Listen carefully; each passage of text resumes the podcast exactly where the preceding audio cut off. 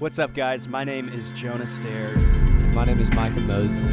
And this is the Bringing It Back podcast. We are so excited that you have taken the time to tune in today. Our heart is that you guys will be able to figure out how to navigate life well with a biblical foundation. We want to keep Scripture at the center of all that we do and talk about. So let's get into this week's episode. Hey guys, welcome back to another episode of Bringing It Back. I'm Jonah. Hey, I'm Micah. Do we even introduce ourselves anymore? I don't know. I don't think we have the past several times. Sure. I think our listeners just know our voices, you know, just from listening to all of our other episodes, which if you haven't, Go do it. They are there. Yeah. They are there. We're not very good at promoting our other podcasts or anything like that. So, you know, if you've listened, it's probably only because you're subscribed to our podcast and you got a notification. So thanks for doing that. We drop a like. You can't like a podcast, I don't think. No, but we genuinely do appreciate you guys listening. Obviously, if we cared more about the views, we'd probably do more to get it out there. But we believe in the Bible, so thanks for that. No doubt. I was off script. Not that we have a script. I was going to ask you, I just asked Jonah about High School Musical right before we started, and I was going to ask you if you thought that Troy and Gabriella made it work after high school, after the third one. But you haven't seen that. So Troy is Zac Efron? Yes. Who's Gabriella? Vanessa Hudgens.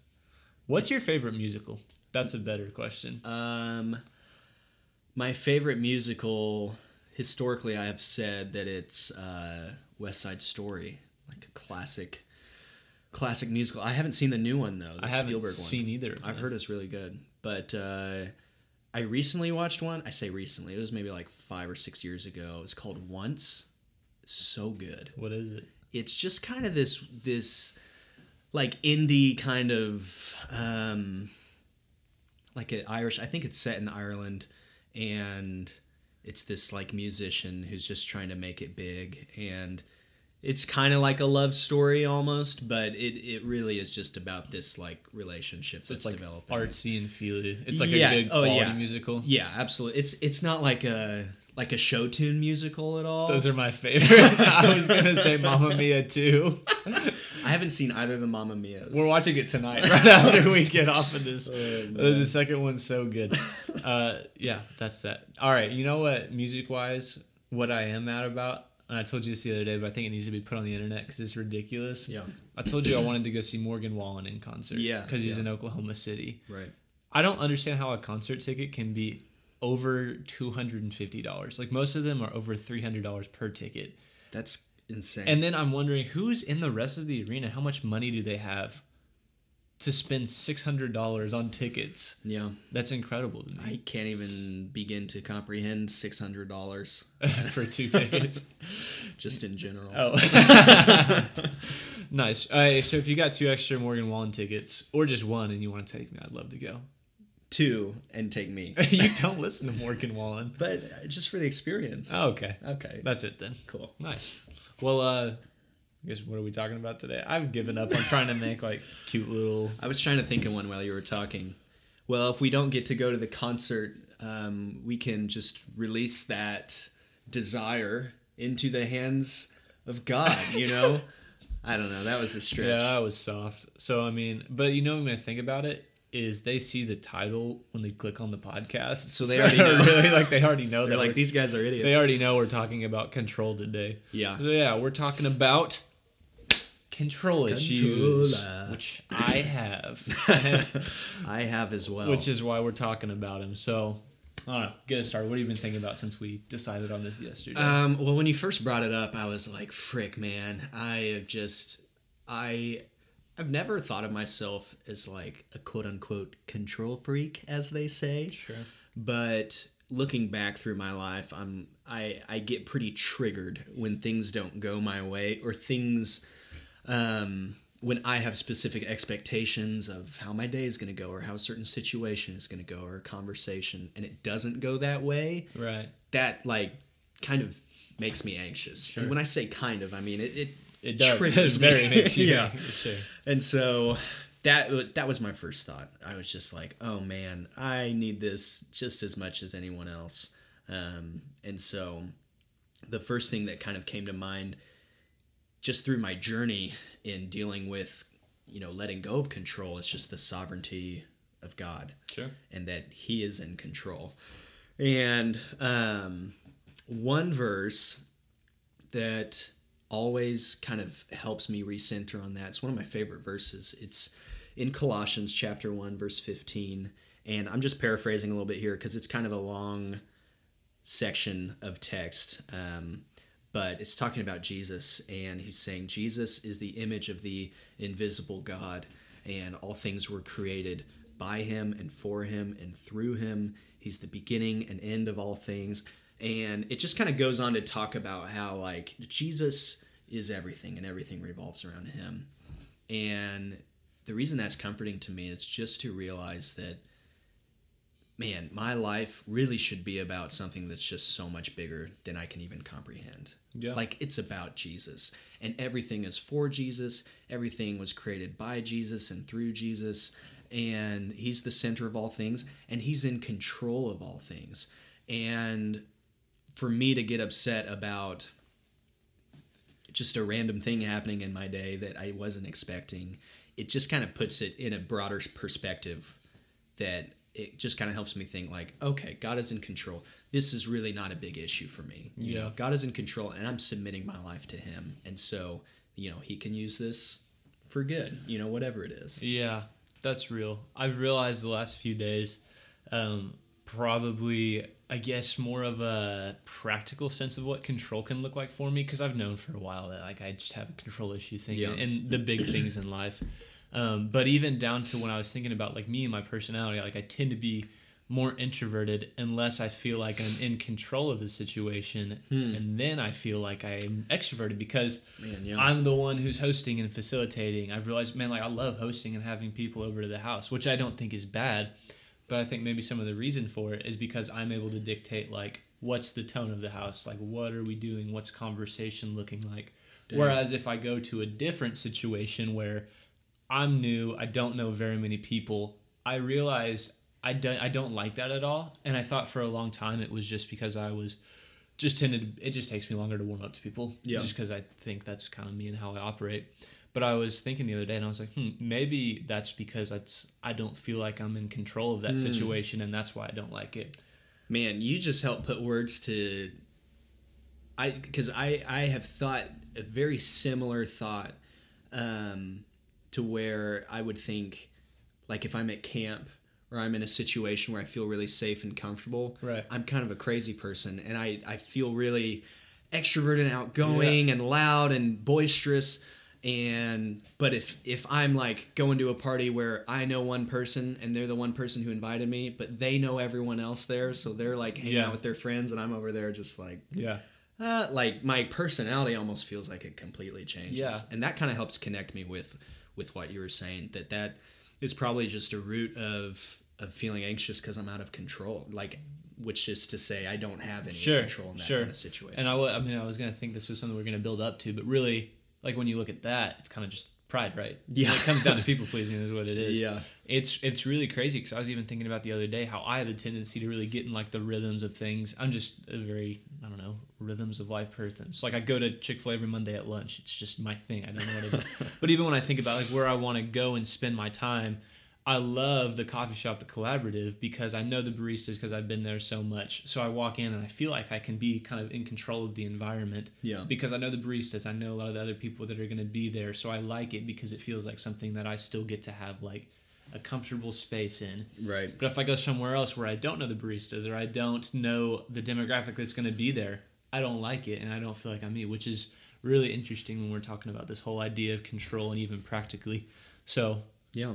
It's interesting. You know what else I was thinking about today on the way home, actually, is I think people like social media so much because they're able to control what they're putting out, like what their persona is. Yeah. Obviously, you can't, you know, control how it's perceived, but you're able to put forward what you want people to see. Yeah. And I think maybe without even realizing it, that's why a lot of people like social media so much, because they're able to be like, all right, this is what I want you to see of me, and I don't want you to see this of me. Oh, absolutely, because it is the ultimate control tool where you can see, okay, this is what gets likes, so I'm going to make myself look like this. Sure. And then I get that little, and it is that pride. That's I get that rush. And it's like, okay, everyone likes to be liked. Mm-hmm. But when you're centering your whole inner peace and your identity around this idea of, honestly, a version of you that is not the whole picture. Sure. And maybe even a filtered picture. Yeah, most then it's probably a safe bet. I remember it's probably a safe bet. Let me finish that thought. It's probably a safe bet that you are very just uncomfortable with yourself. Sure. And that is really scary because that requires some humility to actually accept. Right. And also just the humility of recognizing like, oh, I'm not perfect. I'm a broken person, and I need Jesus just as much as everyone else. Sure. Everyone on social media, everyone in poverty in third world countries, everyone anywhere. Sure. I'm just as much in need of Jesus. And honestly, if that thought in itself doesn't help you just release a little bit of control in the moment right now, then like, I don't know what to tell you, because just saying that out loud just helps me be like, oh, okay. Like, all right, sure. We all need Jesus. We're all on the same page here. And let me even throw this at you, because I'm just now thinking of this, even when I think about dating apps. Yeah. Like, dating apps are probably so, I mean, you know how I feel about dating apps. I hate them. Yeah. That's, same. I think it, yeah. But is that maybe something where it's like you can control, one, what people are seeing, what your first impression is, and then your conversation is over text, where it's really easy to control what conversation is like, where if you're having like a conversation face-to-face with somebody, you can't really dictate how that's going to go because you're in the moment. You can't sit and plan your response out. And you can't, formulate it how you want and then send it. You just have to be there and be present. And I wonder, and I hate texting. If anybody who really knows me knows that. So I wonder if, no, you don't. I love texting. Do you really? I love it. I hate texting. I think it's so hard to like. I'd take texting over a phone call. Anyway. Are you actually being serious? Absolutely. That blows my mind because I don't get that at all. Like, if I'm texting somebody, I will just call them and be like, why would I sit here and text you when I can just have a conversation? Have had people call me, and I've probably had you call me before, and I just don't answer because in my mind I'm thinking they could probably text me whatever they're calling me about right now. But it's so much more efficient and meaningful to do it over the... All right, whatever. That's so funny. Yeah, but I think obviously what we want to talk more about can kind of tend to be like the big things in life. Like, those are the hardest things to take control of, which is funny because we're really not designed to take control. Yeah. Like, we try to take control, but control isn't ours to take, which is kind of the whole theme of Scripture. And there's a few different kind of little passages that I thought were really cool to look at as I was thinking about this today. One of them is Mark 13. I'll just read it. It's 32-36, and it's right when Jesus is about to... He basically knows that his crucifixion is coming, so he's going to pray in the Garden of Gethsemane. So it says, they went to a place called Gethsemane, and Jesus says to his disciples, sit here while I pray. He took Peter, James, and John along with him, and he began to be deeply distressed and troubled. All right, so I just think it's cool that Jesus is in the flesh, deeply distressed and troubled, and that's something that Jesus feels. My soul is overwhelmed with sorrow to the point of death. And then he said to them, stay here and keep watch. Going a little further, he fell to the ground and prayed that if possible, the hour might pass from him. Abba, Father, he said, everything is possible for you. Take this cup from me, yet not what I will, but what you will. And that is just such an interesting few verses to me. I just think there's so many cool things to note. One, that Jesus is having to rely on the Holy Spirit, on the Lord to get him through something. And he's asking something that he knows needs to happen, but he still doesn't want to do it. Yeah. Obviously, he ends up doing it of the love that he has for us. But even in the way that he addresses the Lord, he says, like, if this is possible, take this cup from me. Don't make me suffer this. But then he wraps it up again, and it's like, yet, but not what I will, but what you will. Yeah. And I just think about how I've addressed the Lord and my desires and my things that I want to control sometimes. And it very rarely has been, yet, not what I will, but what you will. Or I've said that, but I know that, like, I kind of am just saying it's trying to talk myself into it. Like, I really know what I want. And I just think that's such a cool picture that, one, it's Jesus is the one who's having to do it, who should be our utmost example in everything. But even him in his flesh is having to rely on the Lord for that, which is awesome. Yeah, I think so too. And I think it's so cool that, I mean, honestly, every topic we talk about, I always think about Proverbs 3:5, trust in the Lord with all your heart, right, and do not lean on your own understanding. In all your ways acknowledge him, and he will straighten your paths. And it's cool when we bring it back to Jesus, bringing it back. Mm-hmm. And because I think to myself, like, man, all these verses that I feel like I need to rely on to help me, you know, give things to the Lord or release a bit of control. Jesus, you know, he's thinking of these scriptures. Sure. And he's had these drilled into him his whole life in the Torah. And having all of these examples in scripture of the importance of giving God control, releasing your control to God, and then seeing an example from his life where he's actively having to do that. It's just so, I mean, it sounds cheesy to say that Jesus is inspiring, but it is so inspiring to see Jesus go through something so difficult and still rely on the word and rely on God to help lift that burden off of him. And I think it's important to understand too that we use this terminology like, oh, I'm giving up control, and I'm giving you my control, or, you know, whatever it is. When really in the grand scheme of things, God is in control, and right, he's already, like, your control that you have in your life, like your free will, really is pretty insignificant in the grand sure scheme of the kingdom of God. But I think for us, it's a really big deal, right, to lay down that free will at his feet. And that, to me, I've always said that that's my favorite gift to give God, is my free will, because I feel like that's something he's given me, is free will. And to lay that down at his feet and say, you know what, I'm just going to give that right back to you, and you get to dictate my life every sure step of the way. Like, I'm giving you control, even though in my mind I already know he has control, yeah, you know, but it's yeah still, I still have to, like, submit myself. Yeah. You're going to have all the reform people knocking down our doors. No, right. But yeah, so just to bring that back to scripture, Job 12:10 says, in his hand is the life of every living thing and the breath of all mankind. And again, that's just to reiterate the point that God, like, everything at the end of the day is in his hands.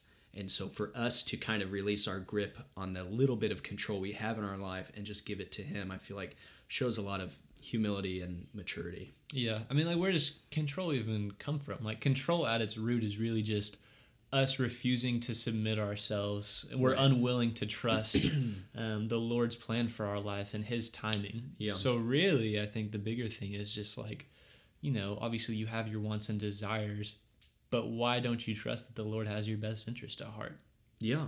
You know? Yeah, Romans 8:28. For we know that for those who love God, all things work together for good, for those who are called according to his purpose. And then Jeremiah 29:11. For I know the plans I have for you, declares the Lord. Plans for welfare and not for evil, to give you a future and a hope. Yeah. And if that's not something that you feel like you can rely on as the word of God, then that probably stems to a bigger issue of pride, yeah, like we've been talking about. You need to get with the Lord and start asking yourself the question of, why don't I believe what's in the Word? Yeah. Because the Word is very clear that God is orchestrating things for your ultimate good. So it just comes down to you releasing your control and trusting that he is who he says he is. Yeah.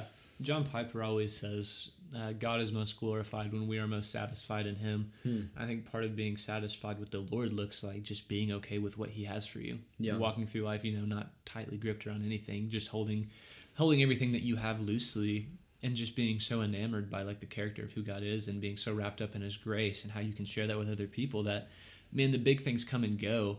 But it's not even at that point really like a conscious decision that you're having to make where you're fighting back and forth, where it's like, oh, I got to relinquish control, because you're so wrapped up in, like, the goodness of God that that's really not even in your radar at all. And I say that as someone who's not there. Like, control is such a big thing for me. Like, that's why I'm bad at breakups, because it's out of my control, and it takes me longer than it should to get over things, which is real. And I'm working through that with the Lord and with the people in my life. But I just think there's something about being satisfied and content with the Lord that gets lost a lot of times. But I think we've both experienced times in our life where we've been in a situation where we've felt really uncomfortable and out of our element, and like we don't have any control, and just that feeling of anxiety. But I feel like we've both been in situations where, because of our relationship with the Lord in that particular season, maybe we've been very intimate and intentional in that relationship. And it's not that those situations don't come up anymore, but our reaction to them, I feel like, changes. I know for me, I've definitely had, like, on far ends mm-hmm. of the spectrum, where there have been some situations where I just get completely triggered and uncomfortable, and I shut down and I go lock myself in my room and I isolate myself, whatever. Sure. Because if I'm by myself, I can kind of control right. my environment. I can play video games. I can, get on my computer and just surf the internet for whatever was going to fill that sure. little bit of, anxiety in me. No one's going to challenge you at all either. Right.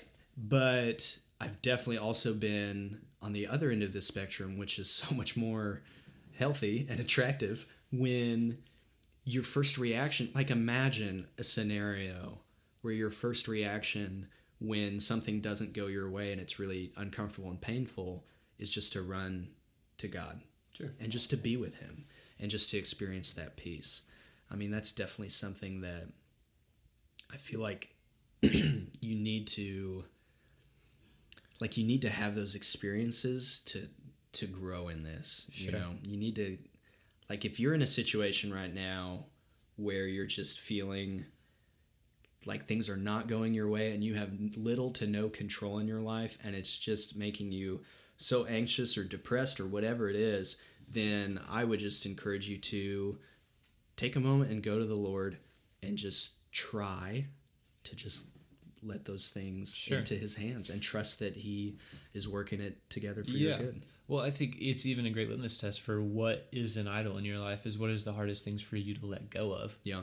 And even I think that can be really telling, because it's hard to let go of the things where our feelings are really wrapped up in it. Yeah. Or like when the situation is just like, I don't know, like when it's really pulling on your heart or whatever it is, it's a lot harder to put things in perspective.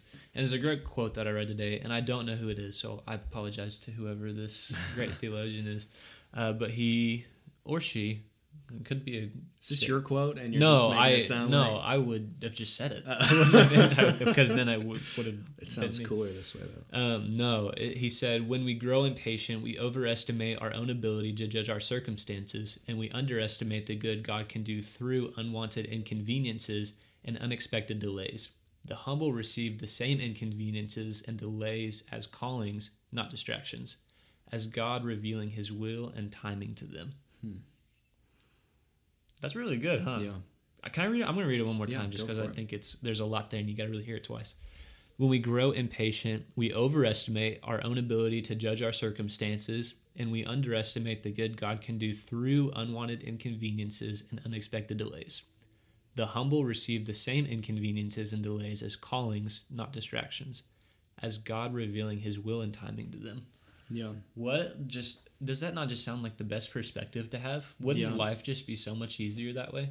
Yeah, it's crazy because just the emphasis on, hey, we're all getting dished the same stuff here in life, but the humble are the ones who are allowing God to work through that to help fulfill their purpose in life. Yeah. Like, if you can go through life experiencing these hardships and these things that are coming up that are not in your control and that are painful, and I mean, these things are promised to us, so I would never expect to go through life without experiencing that kind of discomfort and pain. But the difference, like you said, is just that perspective of God can use this, and it's not my job to get through it. I'm in it, so God, where are you in this? And how do you want me to respond? Yeah, the goal's never been to get on the other side of your struggles. The goal's always been to pursue the Lord and glorify him in whatever that is. Yeah. I don't like the looking at your life as like checkpoints where it's like, oh, I just got to get through this, right, and then I'll be good with it. Because that almost implies there's this end goal of I made it. Yeah. There's nothing else I have to do now. Retirement. That's what retirement is for so many people. Right. What a depressing way to live, isn't it? Right, you work really hard for the majority of your life to enjoy a really small time of your life on earth, and then you die, and then what? Yeah. I don't know. It just doesn't make a whole lot of sense to me. But there's another, Paul talks a little bit about some good stuff in Second Corinthians, which I think is good. So I'll read from that. he's talking about the thorn in his side, as you know, which I think is a really great little passage. He says, though if I should wish to boast, I would not be a fool, for I would be speaking the truth. Kind of a hard line, isn't it? No doubt. If I were bragging, I would be validated because I'm that guy. I'm him. But I refrain from it, so that no one may think more of me than he sees in me or hears from me. So to keep me from becoming conceited because of the surpassing greatness of the revelations, a thorn was given me in the flesh, a messenger of Satan to harass me, to keep me from being conceited. 3 times I pleaded with the Lord about this, that it should leave me. But he said to me, my grace is sufficient for you. My power is made perfect in weakness. Therefore I will boast all the more gladly of my weakness, so that the power of Christ may rest upon me. For the sake of Christ, then I am content with weaknesses, insults, hardships, persecutions, calamities. For when I am weak, then I am strong. So pretty much, Paul's like, I have this. I don't want it here. I would like to control that and make it go away. And I pleaded with the Lord for that. But there's obviously a reason that it's there. So he's like, you know what? I desire for this to be gone. But it's obvious that that's not going to happen. So I've identified with the Lord why that is. And I'm allowing him to make much of himself through me in that. Yeah. What a, like, there's just so many little things in life that I think if we approached it like that, and like we asked the Lord and he's like, oh, I'm not going to, you know, just solve that issue for you right away. And you just allowed him to work in you through that, and make much of himself, and even just give you a greater revelation of what it looks like to be a part of his mysterious plan that he has for you. Just sounds like such a better way to live than being so wrapped up in the things that I want. Yeah, that passage always gets me because I'm just thinking about how, like, after Jesus died and was resurrected, in my mind, and I feel like in the mind of a lot of the church, Paul is like the guy, you know? He's like arguably the person who is most like aligned with the will of God as he's spreading the gospel through the nations. And even he is in a situation where there is this, you know, thorn in his flesh, whatever that is in reality, that is causing him a lot of discomfort. And it's crazy to me that God could easily just be like, oh, I'll fix that. Like, I'll take that away. You're doing my work, so I'll make sure that you have no obstacles in your path. But he doesn't do that. Like, he allows these things into our life. I'm not saying he brings these things upon us, so don't hear that. Sometimes I think he does. But I know that is a tricky thing to navigate. That might be a separate podcast. But anyways, the fact that he allows this thorn into Paul's life, that in itself to me just shows that God's ways are so much higher than ours.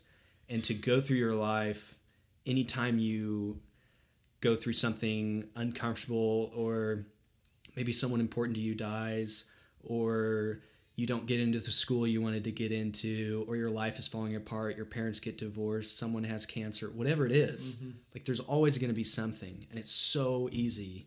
And you see it all the time. People are like, oh, well, if God was real, how could he blah, blah, blah, blah, blah. Okay, anytime I hear that, I'm just immediately like, you don't understand the nature of God. Mm-hmm. Because for him to work everything together for our good, he has to prepare us for our purpose in his kingdom. And we can never be prepared just going through an easy life. Yeah. Like, we just can't. You can't. It's that whole thing about, like, you can't grow without becoming uncomfortable at some point. Sure. Like, you need to experience, you know, iron sharpens iron. You need to experience the friction, and you need to experience the heat and the pressure of the furnace to produce you into something that God can use. Sure. And to go through life thinking, oh, gosh, like, this is just another thing I have to deal with. Again, that shows pride and immaturity, and it just shows this unwillingness to broaden your perspective, to allow the Holy Spirit to come in and actually grow you and mold you in those situations. And I'll be the first to say, oftentimes that is my first reaction, is to get really frustrated and clam up and try to take control of this situation. Like, I don't know. The more I think about it, I'm just like, that's so prideful of me. Yeah. So many times I've come to the Lord in prayer, and essentially what I said is just like, hey, Lord, this is where I'm at, and I think I know better than you. So would you make that happen? Yeah. Which, like, I would never say that. I don't even know if I'm consciously thinking that. Yeah. But, like, in the rearview mirror, that's pretty much what I've said, which is, just doesn't make a whole lot of sense when you say it out loud. Yeah. I also think it's just important to note, like, even if there is these things where you've, like, given them up, or you say you've given them up, like, do your actions say that, like, if someone were to look at you in that situation and the way that you are just proceeding throughout how you're handling that, would they be able to be like, yeah, he's past that? Yeah. Or would they be like, oh, he's obviously not over that because his actions don't show that? Yeah. You know? I just love Mason making the maximum amount of noise possible the second we do a podcast. Just blasting the blender in there. Oh, my gosh. Whatever.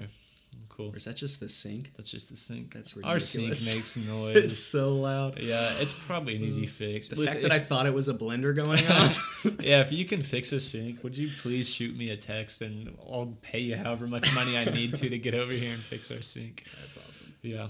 Any last thoughts before we wrap up at all? No, I would just end up rambling for a while. Yeah. So I've said what I need to say, I think. Yeah. I mean, I hope you guys, I think a lot of people probably relate to the control thing. I think it's an easy thing. So, you know, maybe just evaluate yourself a little bit after and be like, oh, okay, what is it that I'm trying to control? Yeah. There's a good chance that that's something that I shouldn't be trying to control. Yeah. So, any song recommendations before we bounce out? Song recs. Nope, nothing's coming to mind. Nothing? I mean, I don't want to sit here for 5 minutes and try to think something. All I can think about is Morgan Wallen, but I'm going to go on strike because his tickets are so expensive. So you know what? Forget about it. Don't listen to Morgan Wallen anymore. All right. Thanks, guys. Yeah, no doubt. See you soon.